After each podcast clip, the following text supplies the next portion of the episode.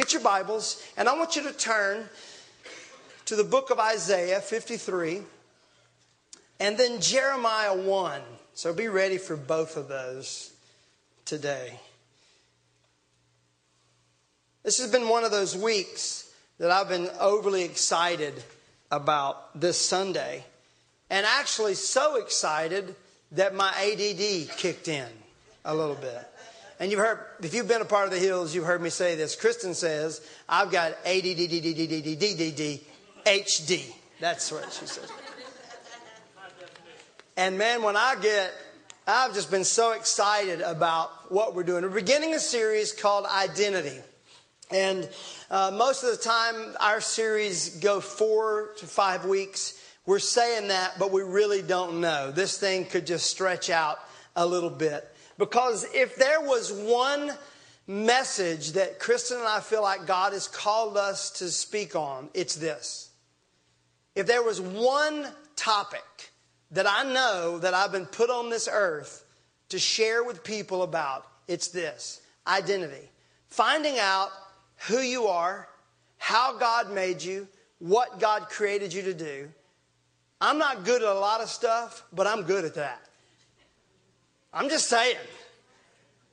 I feel like God put Kristen and I here to equip, encourage people to step into what God has called them to do.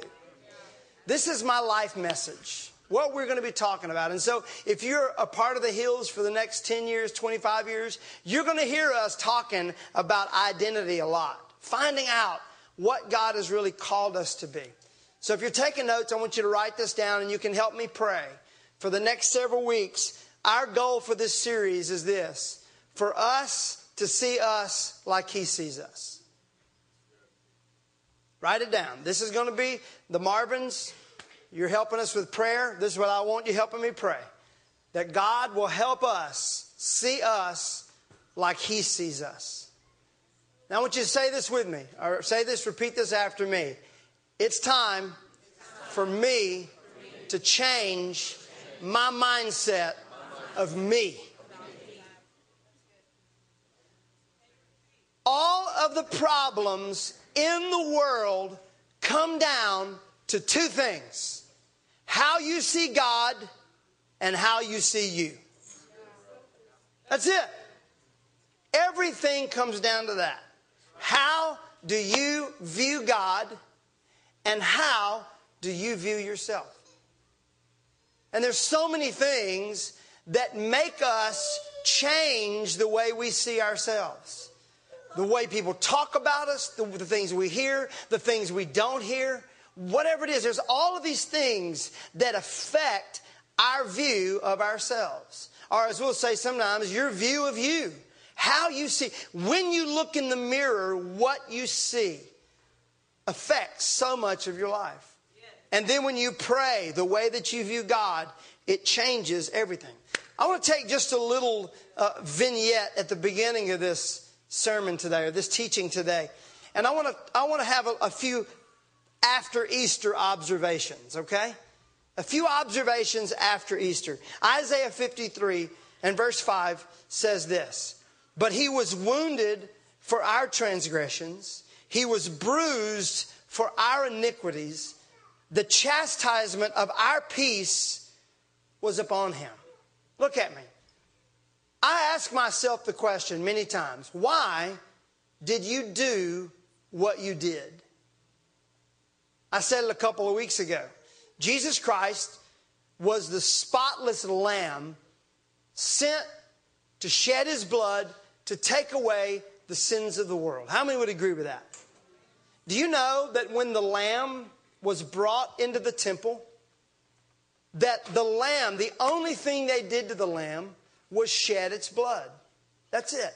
I know it's I know they killed it. I get that. It's not just like it. Okay. They took its life. But there was no humiliation of the lamb. They didn't beat the lamb. They didn't torture the lamb. They didn't rip its wool out, take out a whip and begin to take its hide off of its back. They didn't nail it to a tree. None of that happened. There was no thorns pressed into its head. Nothing of that sort happened. So if Jesus Christ is sent to be the spotless lamb, why in the world did he go through all of that? Anybody ever ask that question? For years, I didn't ask that question because I thought that was just the way it was until I, until I began to study how they really dealt with the lamb, the blood that had to be shed, the torture and the abuse. Why did that happen? It's this scripture right here. The chastisement of our peace was upon him. Let's say chastisement. To chastise him to beat, to abuse, to obliterate, to scar, to destroy, to try to take everything. Matter of fact, the scripture says that, that you didn't even want to look at him. He was so beaten and bruised and mutilated. That didn't have to happen. Why did he do it? So that our peace could be made. The chastisement of what? Our peace was upon him. That word peace doesn't mean, ah. That's not what it means. That word peace is not in the midst of a crowded, loud home that suddenly all the kids just shut up at once. That word peace is not when you're in the midst of a work situation and everything's going crazy, kind of like it was here this morning at the hill, setting up and things are going wrong. You're just running around and all of a sudden, ah. That's not the peace we're talking about. That word peace in the original text means this completeness.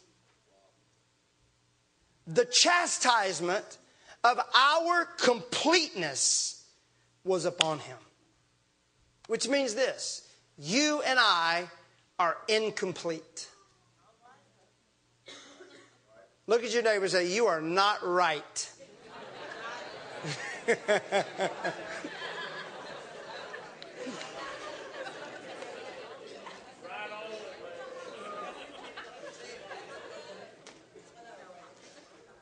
but Colossians chapter 2 Colossians 2 and verse 9 says then says this for in him dwells all of the fullness of the Godhead bodily and you are complete in him who is the head of all principality and power. So Jesus Christ came, look at me, not to get you out of hell and to get you into heaven. That's part of it. He came to make you complete. Because we are fractured, we are shattered, we are broken. But I found that that's who God looks for. Yes, yes. How many feel broken?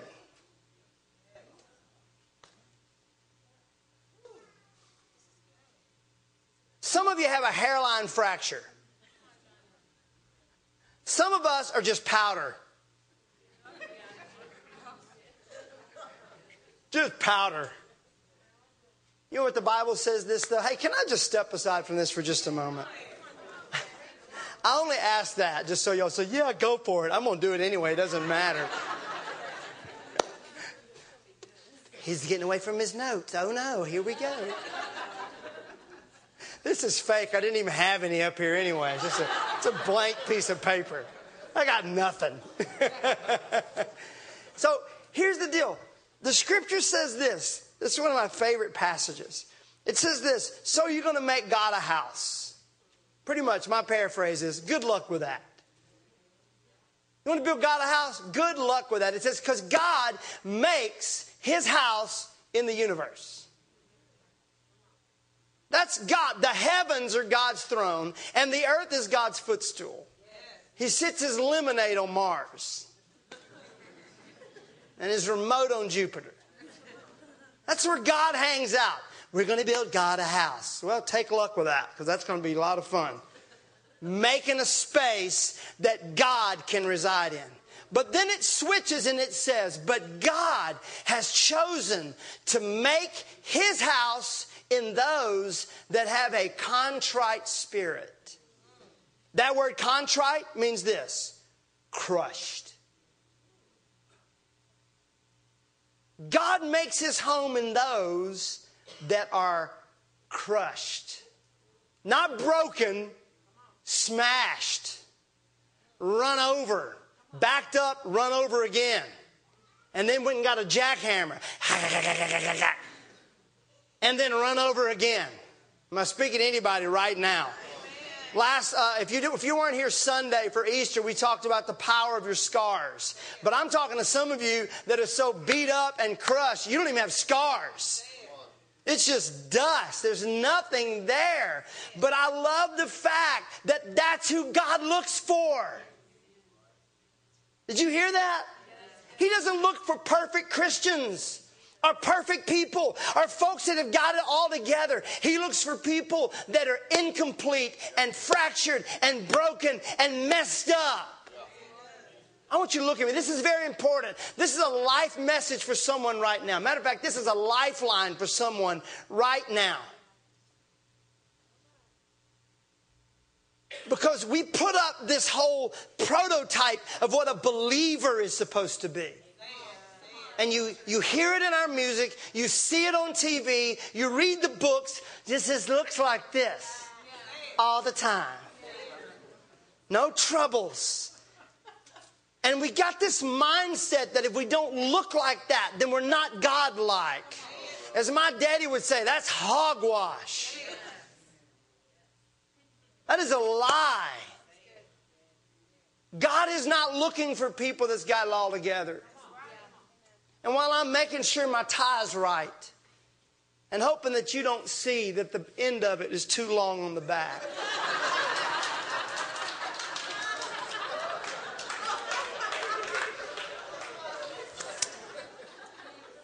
Just hoping you wouldn't see that this morning.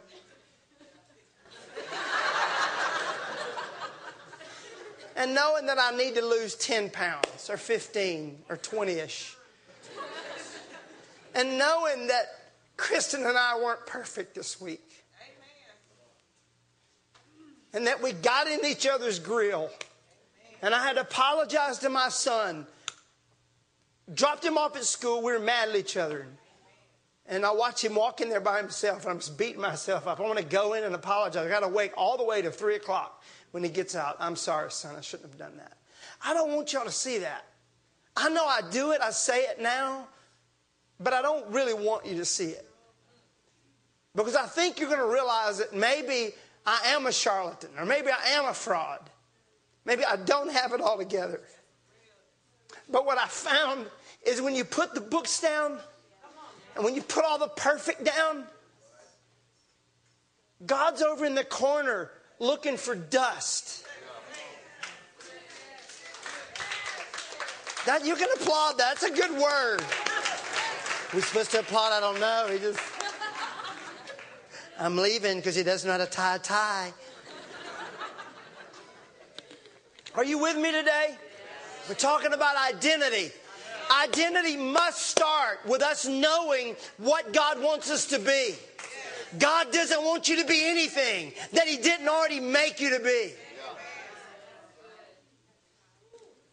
I don't have it all together. Yes. He looks for dust. I remember when I first saw that scripture, I said, Lord, why would you make your home in dust? Why would you look for dust? He said, because it reminds me of the first time I met Adam.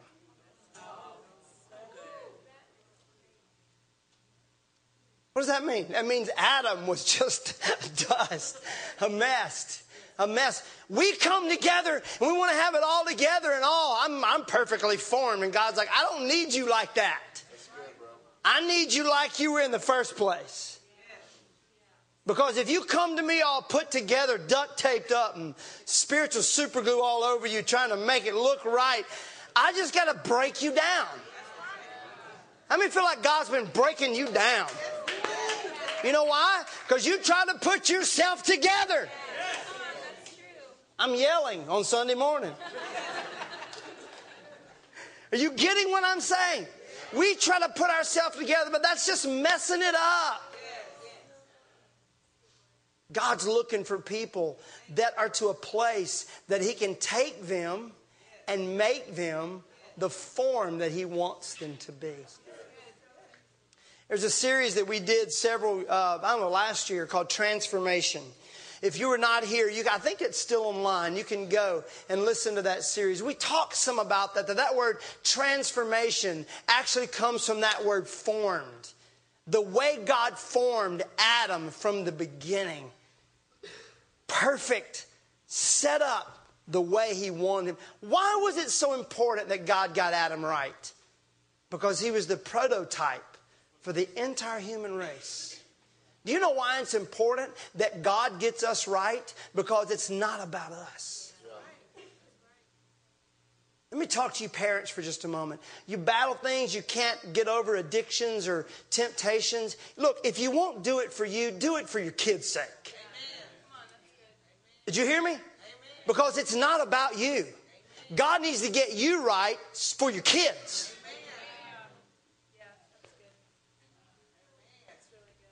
This guy came to our church in Austin, and he was a nice looking guy. His wife was really beautiful. And I said, Bro, you married up. Way up. I said, I know that. I'm married up. He said, Yeah, I did it for the kids' sake.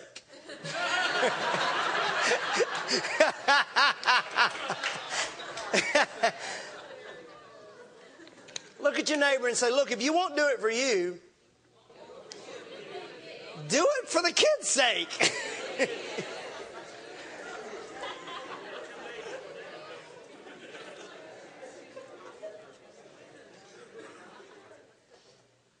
well, I'm not going to have kids.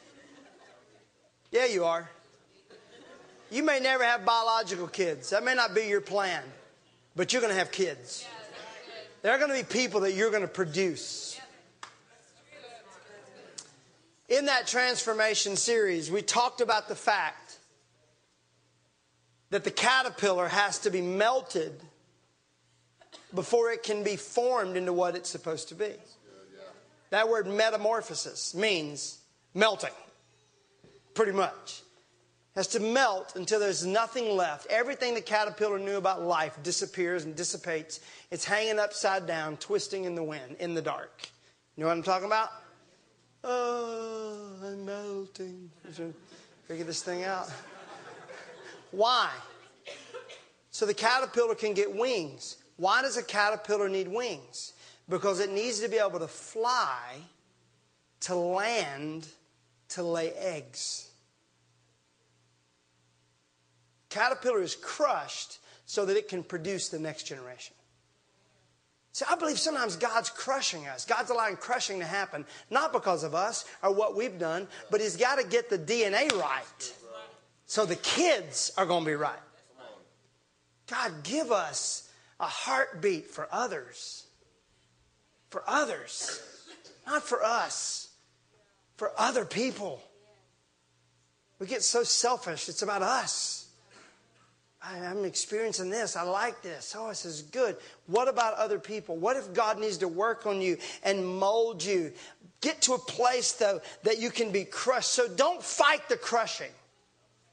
Don't fight it. Submit to the season. Now, look, if you're doing stupid stuff, don't blame that on God, okay? If you're laying out in the middle of 40 and you're getting crushed, okay, that ain't God's fault. Are the devil's. That's my favorite one. The devil's just trying to do this to me. No, you're being dumb.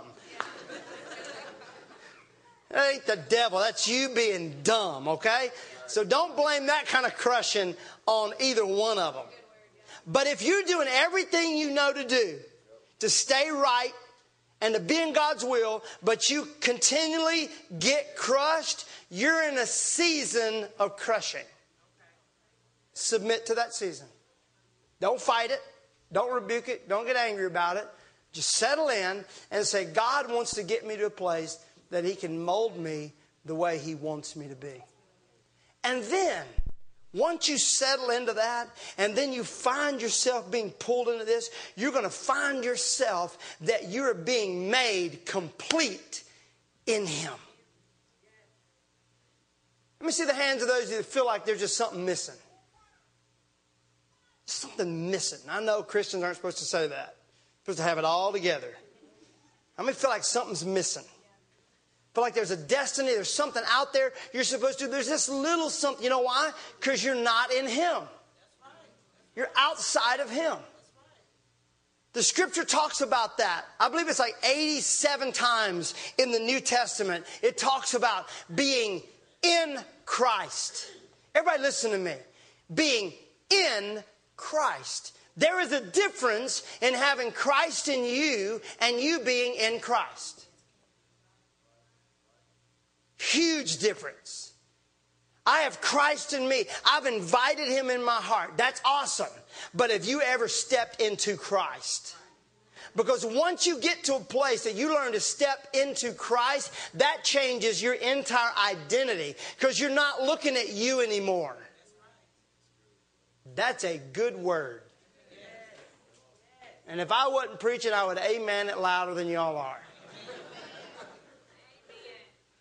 In Christ. In Christ, there is no condemnation. We just go on. In Christ, I am complete. Christ in me, the hope of glory. But me in Christ, oh man, I can do all things through Christ. When you're in Him, that's when we talk about a spirit filled, a spirit led, a spirit baptized life. If you've never stepped into a life that you're being led by the Spirit, you are missing out. My wife calls it, now this is back in our Pentecostal days, she called it the bubble of the Holy Ghost. Some of y'all don't even know there's a word called ghost, Holy Spirit. Way I was raised, we didn't even call it Holy Spirit. That was like, he didn't even count. It was Holy Ghost. Heavy on the H. Right? Kristen calls it the bubble of the Holy Spirit. Stepping into Christ. Look at me. Get on the edge of your seat. This is important. If you don't hear anything, you don't even have to come back for the rest of the series if you get this, all right? Just take a vacation. Not really. Get this. If you want to find out who you are, work with everything you have to get into Christ. Get in Him. Just let Him surround you, let Him envelop you. Spirit filled, spirit baptized, led by the Word. Letting the gifts of the Spirit be evident in your life. Letting the fruit of the Spirit be evident in your life. That's going to help you find out what you were really called to be. Let me say something to somebody right now. You are not a mistake. Look at me. You are not a mistake. And if you're not a mistake, the way God made you ain't a mistake. You know how we dedicate certain scriptures to certain things? You're like you can't be used, you can't use that scripture for anything else but that. The scripture in Jeremiah 1 and 5 has been dedicated to abortion. It's like nobody can use that but if you're just talking about abortion. But that's not true. The scripture, when it says that I knew you before I formed you, that's about your identity. That's not about pro life or pro choice. That's about identity. I love that. I knew you before I formed you. Didn't know about you, didn't have a plan for you, knew you, intimately understood you before he ever started working on you. Does that do anything to anybody but me? That blows my mind. Do you know how long it has taken me to know her? And her to know me. We've been married 20 years in July, and I'm still figuring, oh, you like that? Oh, you don't like that. Still learning this stuff out. But he knew me, every bit of me, the essence of who I was, my DNA, my structure, my desires, my weaknesses. He knew all of it before he ever started forming me. That word know means to be intimately acquainted with. I knew you before I formed you. Listen to somebody. Listen to me right now. You are not a mistake. And if you're not a mistake, the way He made you is not a mistake. He says this Before I formed you, I knew you before I formed you in your mother's womb. Before you were born, I set you apart and appointed you as my prophet to the nations. Everybody say formed. Remember, talking about being crushed. And why are we crushed? The scripture says in our text that he was bruised, he was crushed. Why? Why does the crushing go on? Because he wants to get us to a place that he can form us, design us, and here's something we say a lot around the hills God always designs you for your destiny. What's my destiny? How are you designed? If you're not good looking, you're probably not going to be a model. I'm just saying. If you can't count, God probably didn't call you to be an accountant. If you can't sing, well, and all the air went out of 80% of Nashville just then.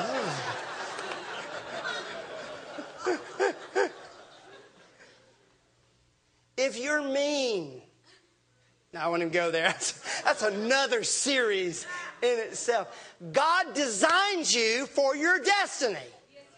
Before you were formed, I knew you, and before you were born, I had set you apart and appointed you to be my prophet to the nations. Everybody say these four things with me I am known, I am handmade, I am approved, and I am appointed. If you get those four things, those four things, you can make it through anything. Jeremy Jean said something so great several years ago. We moved to Austin, Nashville, and we moved from Austin to Nashville. We began to pray about the city. And Jeremy said this people in this city just want to be known. I want to be known. Not fame. I want to know that you know me, that you care about me. He knows you. And if He knows you, He knows where you are. Does that give anybody hope or make anybody happy? I knew you before I formed you. That word formed, hand made, worked on you, picked out your stitching, sewed you, knitted you in your mama's belly. Hand made. There's nothing like something handmade, is it? Just it's better quality. You know, they take the time on it. God didn't just bing, bing, bing, bing, put us out, a whole human race. No, I'm going to start with one. Then I'm going to take out of him and form another one. Handmade. You get that in your mind, it changes everything. I don't like this, I don't like that, but God hand made me. Some of you right now are saying, but you don't know how I got here. I wasn't supposed to be here. Wasn't supposed to be here. That's the whole point of redemption. Look at me. Redemption answers all those questions. People that try to figure out, well, how do you know if a child was supposed to be here and if they're really ordained? Look, even if mom and daddy didn't do it right and the baby was a, whoa, we didn't know that was happening. Or even if there was violence associated with it or some type of abuse that's associated with it, as soon as life begins, redemption steps in. That's the power of redemption. Does that make sense to anybody? You are a known, you are a handmade. I love this. He said, Before all of this happened, I set you apart. That means you are approved.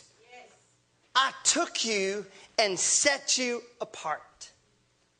Do you know that God has approved you? Even when you mess up, you're approved of God.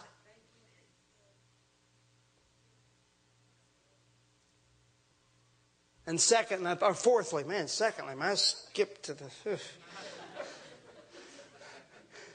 And number 53, he preaches fast.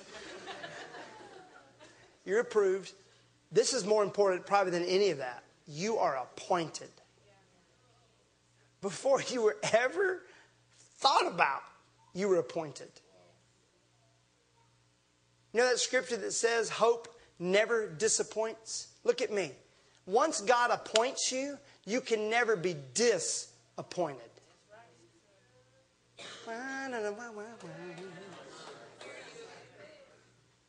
Right there. Disappointment means that. It's not, oh, I'm just so disappointed. No, disappointment means I have an appointment, but now I don't have it. No. Once God appoints you to do something, you can never be disappointed from that. Hope never disappoints. So, what do you have to do? You have to continually hope for what God has appointed you to do. Look at me. I'm telling you, this is what I and Kristen, we're anointed to do. Listen to me. Listen what I'm saying. You are appointed for great things. You are. But it doesn't happen without crushing. You want to do good things? Superglue yourself. Use the doctrine of the duct tape to get it all together. You'll do good things, you'll be fine, you'll get to heaven, and we'll all celebrate with you. But if you want to do great stuff, you better be ready for a crushing. Well, that's a good note to end on, isn't it? I think we may do a mail out. Come to the hills. We're all going to be crushed.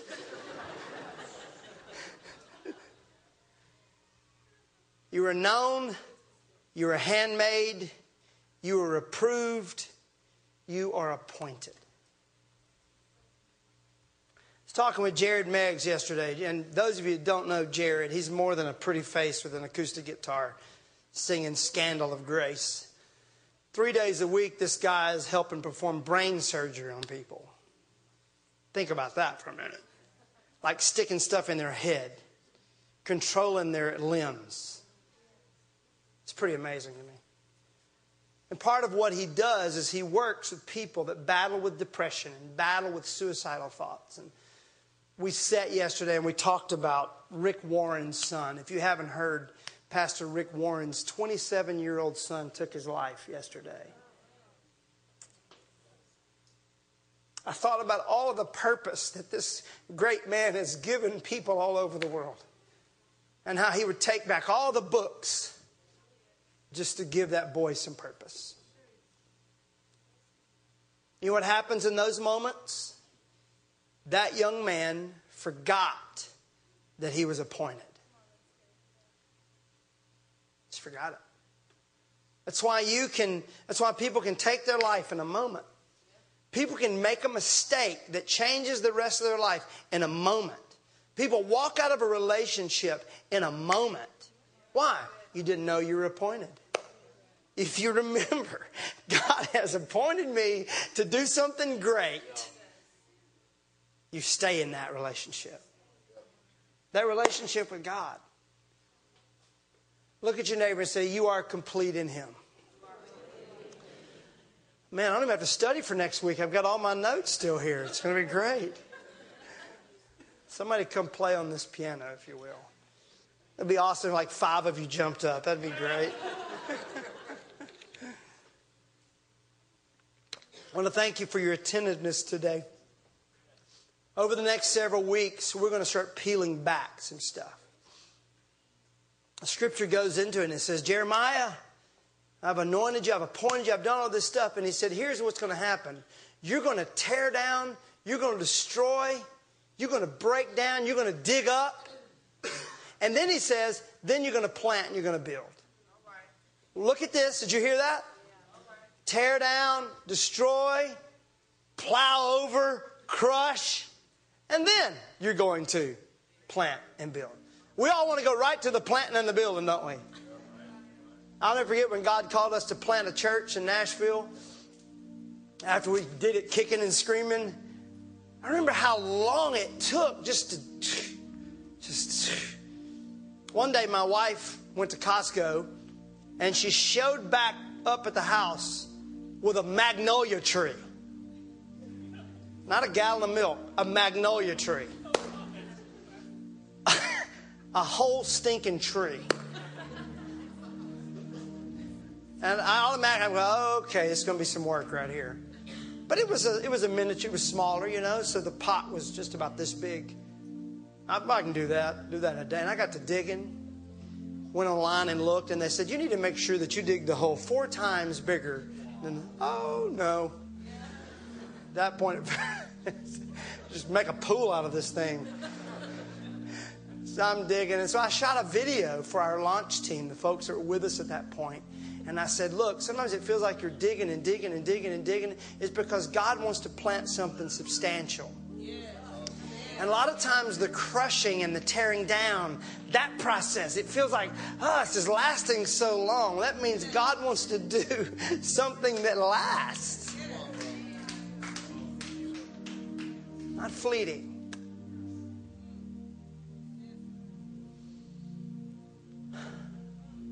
I want to hear the honest people right now. How many feel like there's greatness on you? Like there's something God's called you to do? Look at that. Look around the room. That is amazing to me. That's not cocky or conceited. Now put your hand down. Now, how many feel like that you're not quite living up to that? Probably all the same hands up. so here's your prayer God, anything that's stopping me from being what I'm supposed to be. Plow it down, crush it, break it, dig it out. My pride, my fear, my anxiety.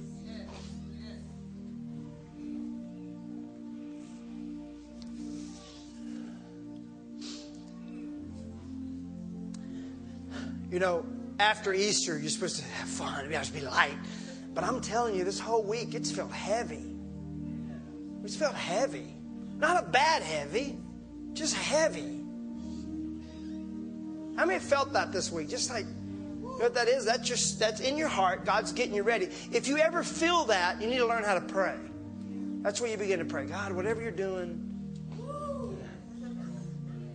I'm looking at people right now that you have thought about walking out, giving up this week. You've thought about just, I'm done with this thing.